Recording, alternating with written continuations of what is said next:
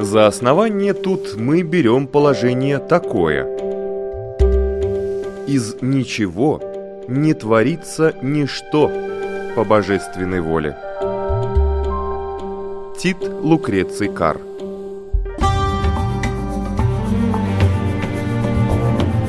Дерзкие теории Смелые гипотезы Предположения, которые завтра могут стать аксиомами. Природа вещей на латвийском радио 4.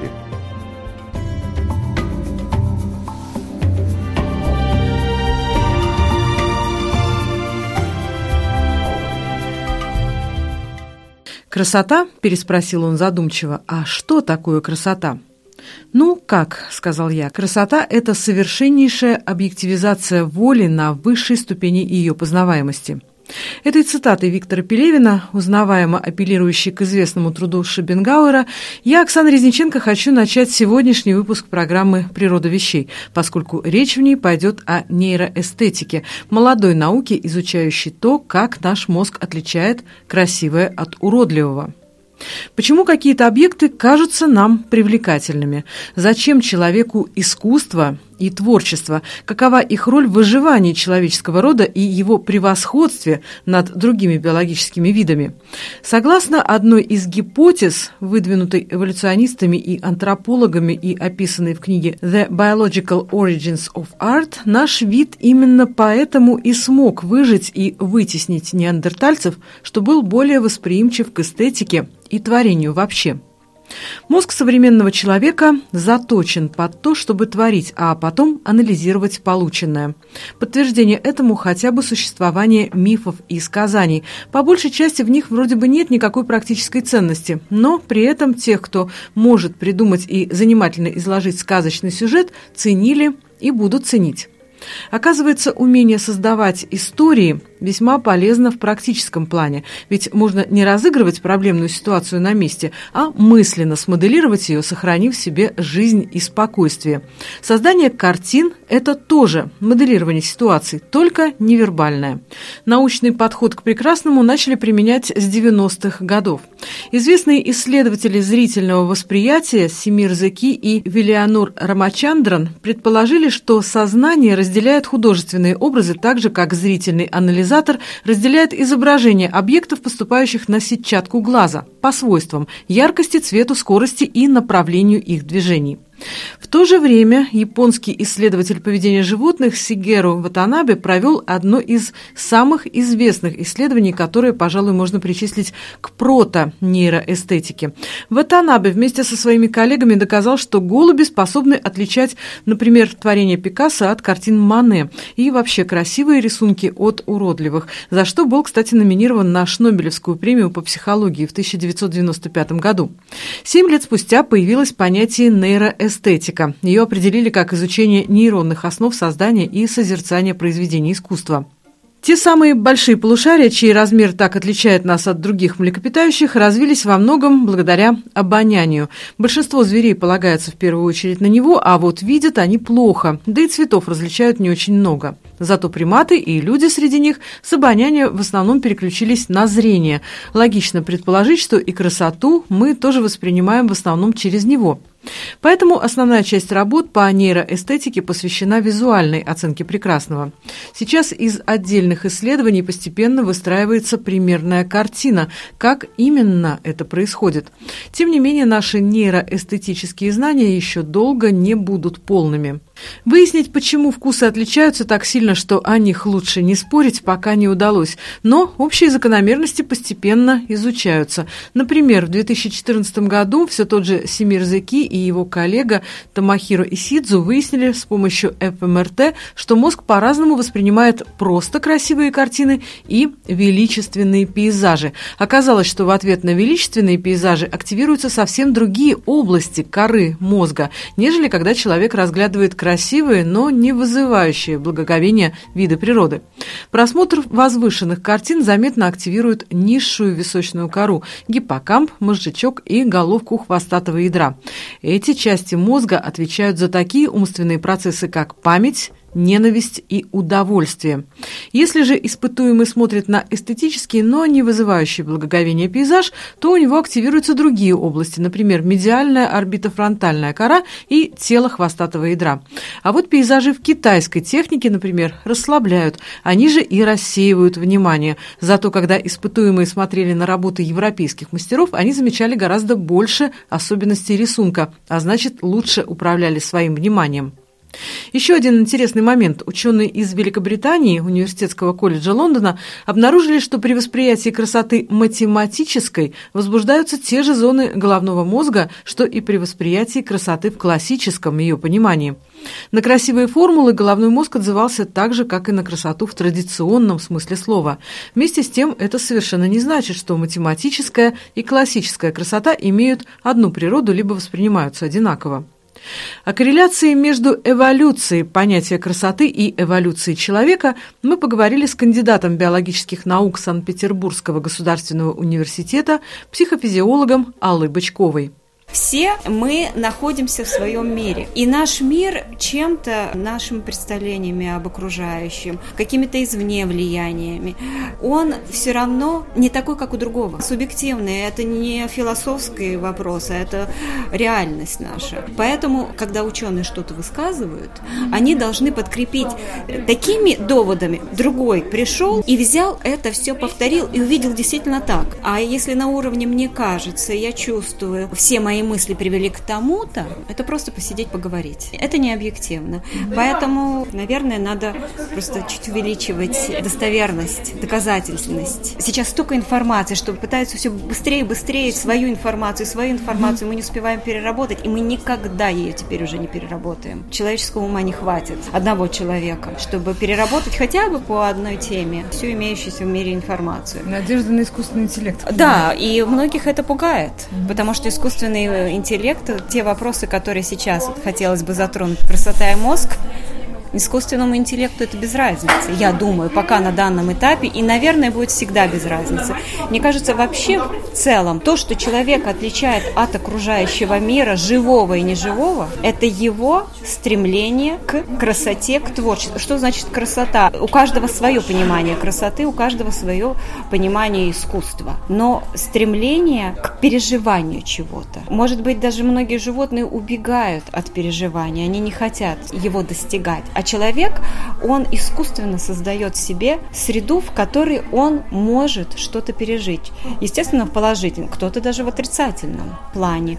Ну, даже негативные переживания, катарсисы, в итоге для чего-то они нам нужны. А для чего? Непонятно. Эти всплески, а, вот то, что вы сейчас сказали, для кого-то негативные переживания, они являются положительными. Вознесение э, святой Терезы одни искусствоведы рассматривают как какое-то может быть через боль вознесение к э, одухотворенности, вернее, не экстаз Святой Терезы. Потому что тема, которая затрагивается, там должно проходить через всю боль человеческую, причем достаточно тяжелую. А мы видим на лице Терезы блаженство, наслаждение, экстаз. Э, мне кажется, многие вещи, которые сейчас есть в нейронауках, и когда затрагивают эти вопросы, они не всегда доказуемы. И даже если мне сейчас хотелось бы что-то сказать, сказать, потому что мне нравится, это красиво, кто-то потом докажет или наоборот будет опровергать.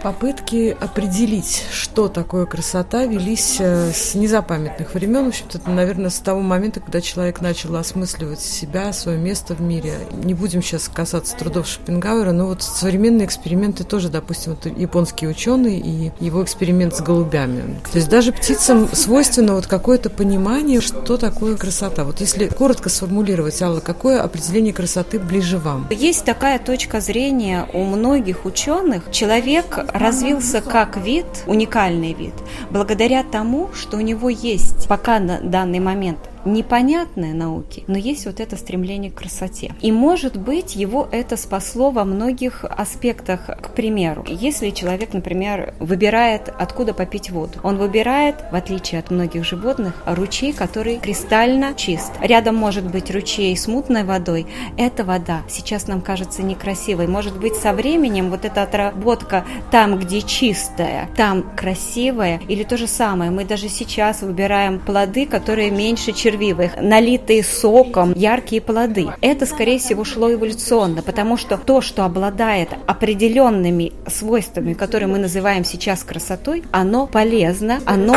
не вредно. Также мы отбираем и по красоте, по каким-то параметрам э, мужчин и женщин, и наоборот. Потому что, скорее всего, когда есть определенные правильные черты, которые симметричные черты, скорее всего, у этой особи будет хорошее потомство. Потому что как только какие-то наблюдаются сильные отклонения, значит, есть мутации, значит, будет неправильное потомство. Эту особь не надо выбирать. И, возможно, все это спасло человечество и его развило. И чем больше человек обращал внимание на красивые вещи, правильные, яркие, обладающие определенными свойствами, которые сейчас мы называем красивые, тем больше накапливались в этом знания. Вот есть такая точка зрения. А, относительно определения красоты, возможно, мне вот это самое близкое. Иммануила Канта «Красивый предмет вызывает удовольствие, свободное от всякого интереса». И опять же, у Сальвадора Дали очень близкое определение. Он говорит, что такое идеальная вещь. Для меня то, которое абсолютно ни для чего не пригодно.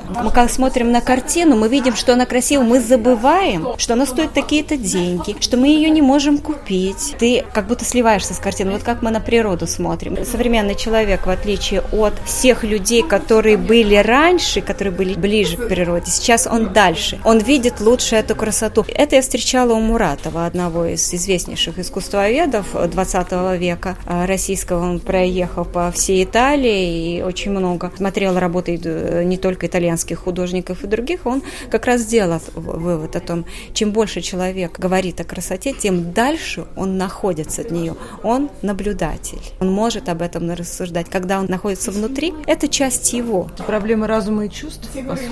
Трудно сказать. Ведь э, почему появилось такое направление нейроэстетика? Направление нейронаук сейчас на самом деле очень много смежных. Физика занимается биологией, химия, физика и так далее. И вот нейронаука, которая занимается эстетикой. А под эту эстетику обобщили и красоту, и, может быть, эстетические переживания, которые вызываются некрасивыми вещами, когда человек недоволен, ему не нравится, ему это ужасает, но они все равно существуют. Какие-то другие произведения искусства, которые сегодня тоже всплыл ни с того ни с сего, дадаизм. Одни говорят, вообще это не искусство, другие относят это к каким-то... Но все равно эстетические переживания у нас относительно подобных произведений есть. В этом плане, мне кажется, очень сильный индийский ученый, нейробиолог, доктор медицинских наук Рамачандран, который как раз в своей книге рассматривает вопросы красоты. И когда я их перечитала, я увидела, что там идет перекличка с тем, что было раньше, с психологией Хомского, который изучал детей, речевое развитие детей. Он сгруппировал некоторые представления о восприятии окружающего мира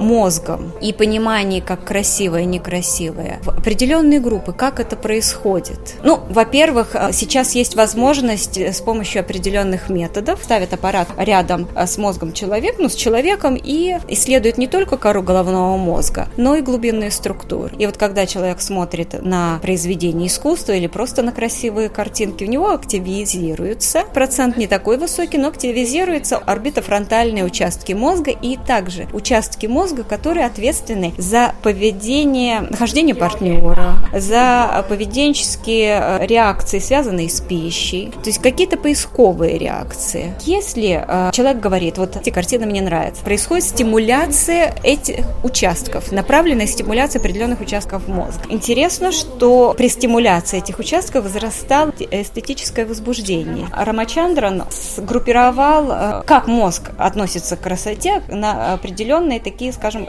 категории. Первое, что делает мозг, он группирует. В принципе, классификация, группировка гештальт-психологов, и эта же группировка, она также наблюдалась и в работах импрессионистов. Это нам кажется, что они там просто беспорядочно мазки ложили. Не все так просто, они даже писали, что никакой беспорядочности нет. Первое, что мозг в окружающем мире, он группирует. Этому есть, как Рамачандран говорит, э, глубинные основы, потому что что необходимо было не только человеку, но и вообще живому объекту. Если он, например, убегает от хищника, он должен среди всего разнообразия живой или неживой природы вычленить этого хищника. А хищник, например, спрятан за листвой, которая и зеленая, и еще какого-то цвета. Он спрятан. Тот же, например, лев. Преследуем должен определить, что это хищник, и он может напасть. И очень быстро он должен определить. Он должен вот эти пятна, которые проглядываются через листву, сгруппировать. И сделать... Дорисовать льва. Да, дорисовать льва и сделать картинку. Так он говорит, если происходит дорисовка, группировка, тогда мозг получает удовлетворение. Потому что, а, я вижу, это хищник, я убегаю. О, я вижу, это плод, который можно съесть, я пошел, возьму. Тогда мозг получает, когда он картинку довел до целостного образа, он получает удовольствие от этого. Неважно, будет отрицательные эмоции mm-hmm. или положительные. То же самое, например, когда художник смотрит, даже не обязательно художник, мы все смотрим на листья зеленые, например, мы что видим? Мы видим зеленый цвет. Наш мозг группирует всю совокупность гаммы, где там и коричневые, и оттенки красного, и желтого, и синеватого. Все это он группирует в один цвет, зеленый. Потому что нам так проще. Нам проще сначала сделать общую картину, сгруппировать, а потом уже, если у нас есть время, не надо убегать, э, вычленять. Очень интересная, опять же, у него параллель, я просто была довольна жутко, потому что он пишет, а почему модельеры современные, вообще искусство моды основано на том, что надо подбирать детали? Возможно, это тоже является основой, потому что, ага, к этому красному шарфику подходит вот эта красная сумочка. То есть, опять же, группировать в какие-то группки. Если уже говорить об экспериментах, проводили эксперименты. Брали добровольцев, которым показывали фотографию лиц женщин. Они говорили красивые, некрасивые и так далее. Потом эти фотографии совмещали в одну картинку. И, естественно, все индивидуальное уходило, было что-то стандартное, достаточно симметричное, что-то среднее. И вот это среднее другие испытуемые говорили, что оно интересно и красиво. То есть, опять же, группировка. Был, кстати, интересный эксперимент, почему нам групповые объекты часто кажутся более красивыми, чем вот если мы будем смотреть индивидуально. Девушки, которые перед матчами там машут этими помпонами, они часто кажутся красивыми. Хотя вот посмотреть на нее отдельно, ну, допустим, симпатичная просто. Но в этой группе она кажется красивее, мозг ее воспринимает, что она более красивая за счет того, что она в группе других красивых девушек. Объект менее красивый нами воспринимается как более красивый в окружении других красивых объектов. То же самое, э, это очень хороший пример. И даже когда ставили определенный детектор на зрачок и определяли, как двигается глаз, когда рассматривает какой-то объект. Ну, например, такой классический был эксперимент. Смотрели на головку Нефертити. Сначала глаз э, всю эту головку просмотрит, как бы охватит ее все. А после этого начинает на деталях останавливаться, на глазах, нос рассматривает, губы, то есть на мелких каких-то деталях. Но это уже происходит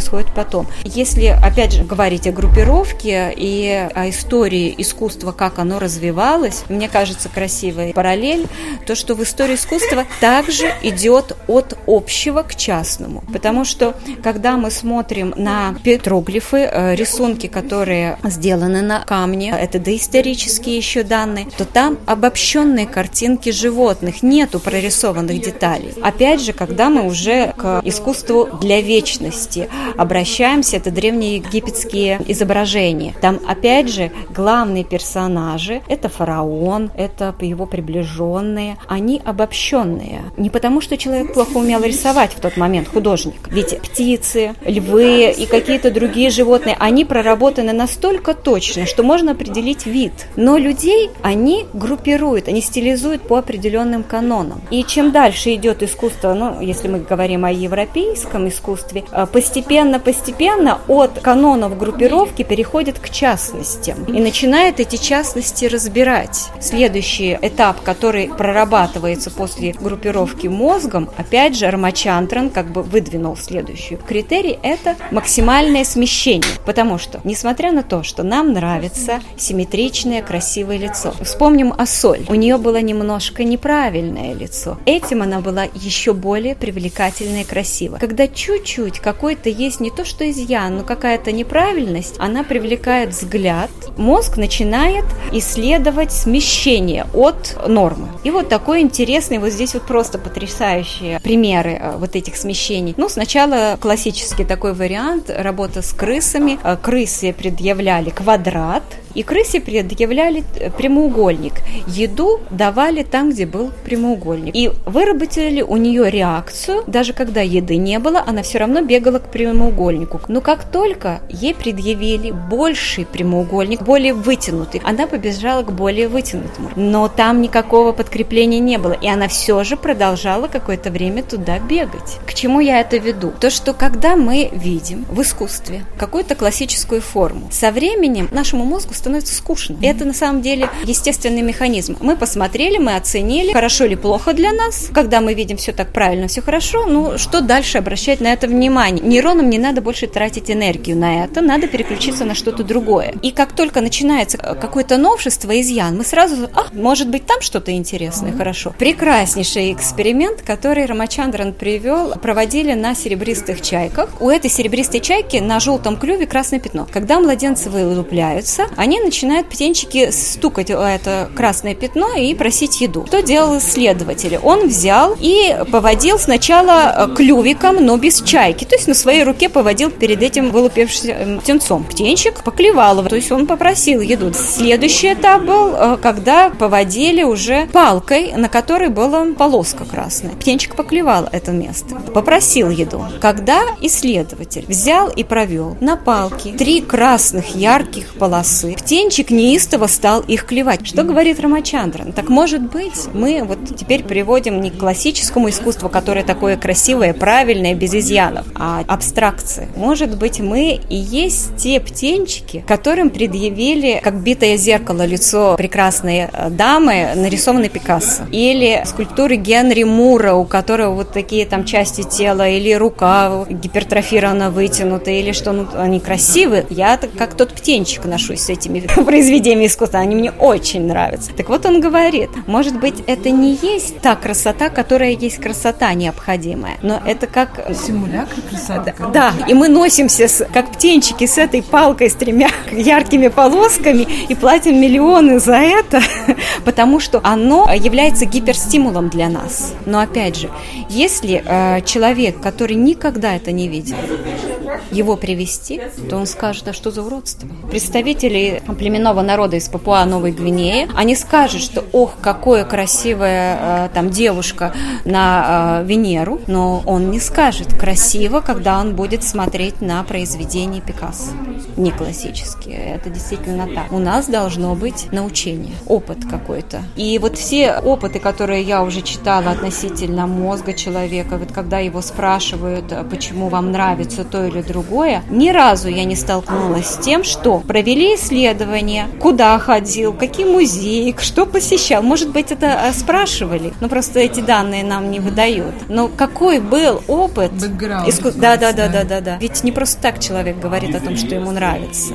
Кому-то и картинка с э, котиком, который нюхает розу, вызывает у него вот эти вот чувства, которые та же Венера вызовет у человека вот более образованного, вот с большим опытом. Где тогда тот критерий, что такое искусство, что такое не искусство. Для каждого из этих людей вот именно эта картина будет гармоничной, она будет красивой, она будет вызывать в нем внутренний отклик, что называется. Где же тогда красная линия, та граница, та черта, которая отличает искусство от неискусства? Вот я хочу сейчас же зачитать одного из признанных искусствоведов, историков, который исследовал, как развивалось искусство. Он пишет в своей работе, не существует на самом деле того, что величается искусством. Это все настолько зыбко и относительно. И я спрашивала у одной из сотрудниц, потому что меня всегда это интересовало, у одной из сотрудниц Русского музея, вот как вы относитесь к инсталляциям? А она говорит, ну как я отношусь? По лицу было все видно, но она сказала так, если оно есть, значит оно кому-то нужно, надо подождать, посмотрим время все откинет.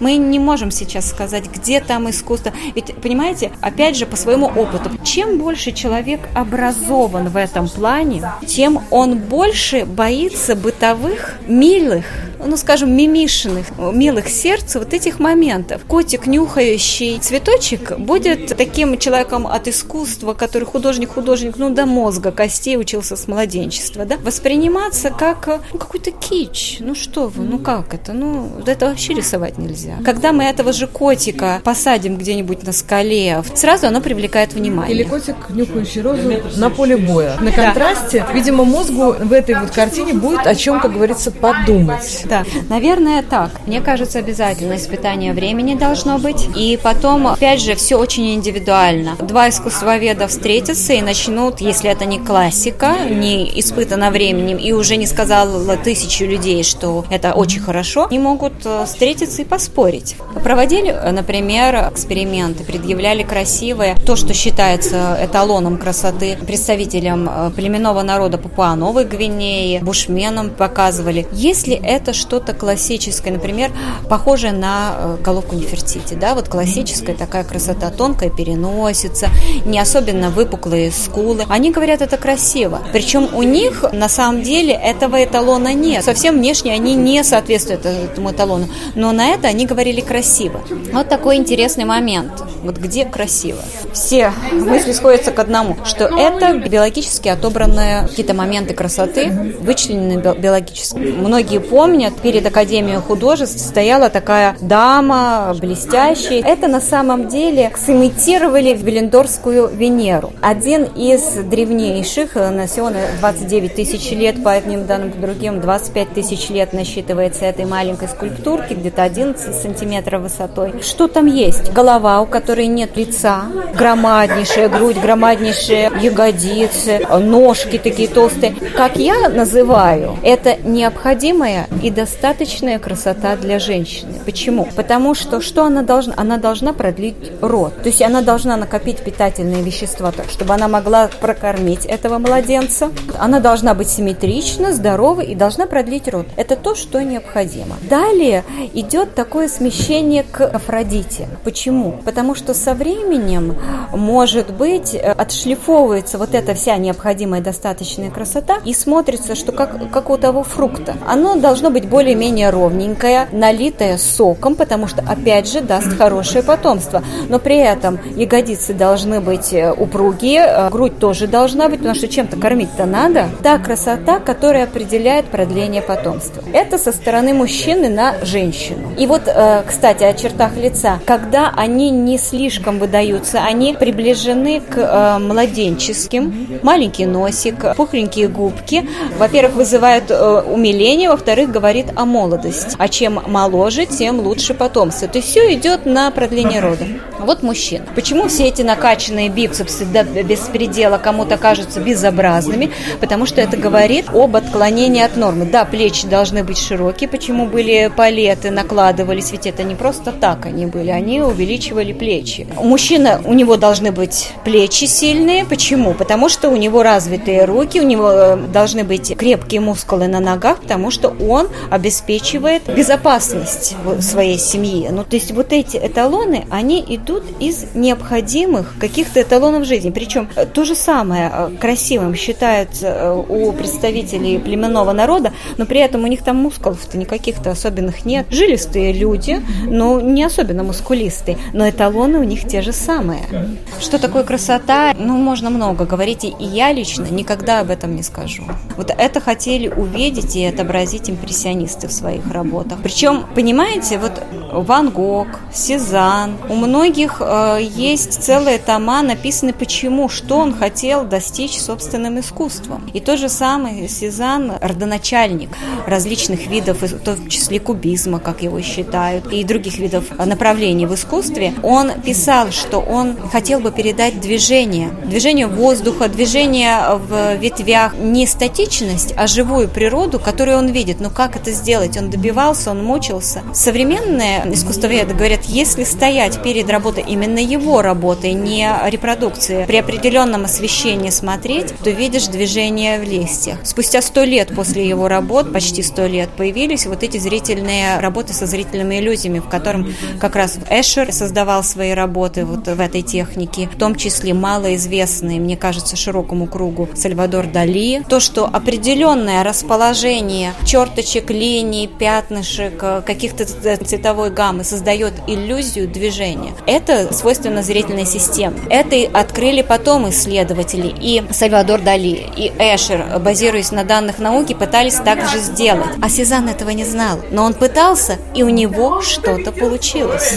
Рассматривая в разрезе историческом, как происходило развитие искусства, и опять же, как я говорила, интересно, когда древнеегипетские художники могли передать тело живого объекта, при этом определенные каноны существовали для передачи людей, надо было обобщить. Почему? Интересно, ведь искусство – это сильнейшее оружие. Это величайшее оружие, которое длительное время до эпохи импрессионизма было в руках людей, у которых были деньги, у которых была власть. И этим оружием они прекрасно манипулировали, потому что через искусство можно было убедить, и очень сильное убеждение, особенно зрительное, убедить окружающий народ, который не образован, в определенных своих взглядах, мыслях. То, что фараон велик, он и изображался выше всех других служанок, даже выше своей жены изображался, в определенной статичной позе, величественной позе. И естественно, что там было что-то близко от лица этого фараона, но он очень унифицировано лицо. А если сопоставлять изображением тех же птиц, которые прямо детально прорисованы, безусловно, художник мог прорисовать лицо, но он это не делал, потому что были другие каноны. Возвеличить героических личностей, возвеличить религиозные, потому что религия как раз искусство держала в руках как одно из орудий, да. Каких-то мифологические истории донести до большой массы людей. И если будет определенные каноны, как они это будут передавать, обобщенно, то быстрее достигнут цели своей. Если они начнут передавать э, какие-то мелкие детали, которые э, будут заострять внимание, которые, например, необразованный человек, он и не видит, и не понимает, то только энергию и свою силу и э, потратит, и материал потратит, но не достигнут определенной цели. И вот когда стали подходить уже ближе к возрождению, а далее уже к 18-19 веку, вот именно тогда начинается постепенная, постепенная передача нюансов жизни, деталей жизни, частностей. Потому что большая масса людей становится образованными. Уже не надо этими средствами информации так воздействовать на умы. Надо на этих образованных находить более, ну не изощренные, но более точные какие-то мелкие детали, которые могут подействовать. Вот опять же, красота, которую мы видим в искусстве, она вот э, на самом деле не прямая, не так, как мы видим природу, и также ее передавали, ничего подобного. И не потому что не умели. Тот же самый фаюмский портрет, который второе, третье тысячелетие, мельчайшая передача. Даже иногда кажется, что это живой человек. Передача черт лица, и при этом все равно религиозные темы, определенные каноны, потому что разные цели. Одна цель фаюмского портрета, чтобы душа нашла вот этого умершего, и именно в него поселилась, поэтому надо точную копию лица. Там уже мастера старались-старались. Другая цель для того, чтобы донести определенные религиозные догматы до масс. Но есть еще ужасная сторона вот посмотрите. И опять же, вот видите, вот этот вот дьявол, который пожирает, он присутствует в живописи. Казалось бы, ничего здесь красивого нет. Даже нам всем известный Иероним Босх, там тоже вообще ничего красивого нет. Странные тела, странные позы, изможденные лица. Почему их показывать? Ведь это некрасиво. Ну, в нашем понимании. Почему, почему это притягивает? разглядывание этого тоже завораживает, по сути.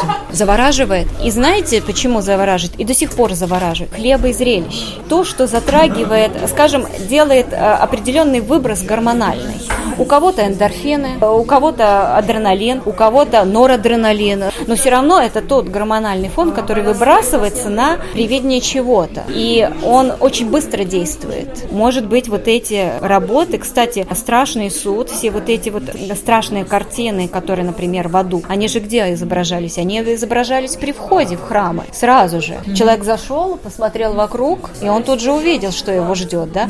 Ну а впереди далеко иди, там свет впереди, там Мадонна, младенец, но это будет далеко впереди. Современные исследователи много тратят усилий и каких-то обдумываний. Ну, надо вернуться и посмотреть, почему исторически сложилось так или иначе. Потому что вот как время отбрасывает все лишнее и оставляет то, что оказывается самое действенное. Изучи, почему в истории было так, и не трать усилия лишние, вот эту красную линию, а потом уже можешь, когда ты что-то доказал или опроверг, тогда уже ищи каких-то других вещах. Вообще, ну, если возвращаться к красоте, то искусство, красота, есть какое-то внутреннее стремление у человека творить и находить в этом удовольствие. Если он творит и видит, что это ему не нравится, некрасиво, он бросит, будет заниматься другим, но опять же искать какие-то моменты творчества.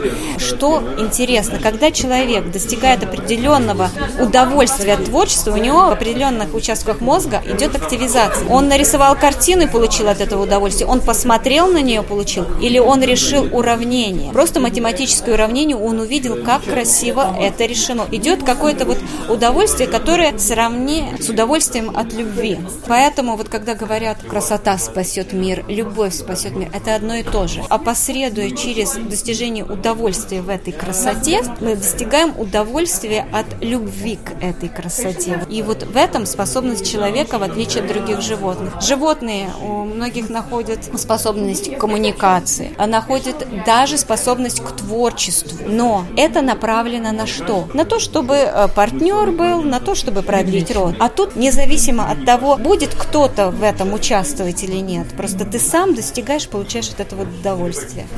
У нейробиологии в целом есть и критики. Они считают, что изучение души по принципу разрезать и посмотреть, что внутри, или сломать что-то в мозге и понаблюдать, что изменится, убивает эту самую душу. Примерно так же дело обстоит и с нейроэстетикой. Ряд философов считают, что попытки выявить нейронную природу красоты приведет к тому, что эта красота исчезнет. Скорее всего, говорят они, универсального рецепта красоты не существует. А если он и есть, то, найдя его, мы утратим интерес к нейроэстетике вообще вообще, потому что интересно лишь то, что незнакомо и неизвестно. Но такие аргументы, конечно, не означают, что ученые должны прекратить заниматься нейроэстетикой. Уровень современных знаний о мозге хоть и высок, но все еще невероятно далек от полного понимания всех нейронных процессов. То же касается и нейронауки о красоте. Неразгаданное в ней кончится еще очень не скоро, а до тех пор интерес человечества к тому, как устроен и работает мозг, конечно, не угаснет. Это была программа «Природа вещей», сегодня моей гостью была кандидат биологических наук Санкт-Петербургского государственного университета, психофизиолог Алла Бычкова. На этом я, Оксана Резниченко, прощаюсь с вами до новых встреч в эфире. Наслаждайтесь непостигаемостью красоты и интересного вам дня. За основание тут мы берем положение такое. Из ничего не творится ничто по божественной воле. Тит Лукреций Кар.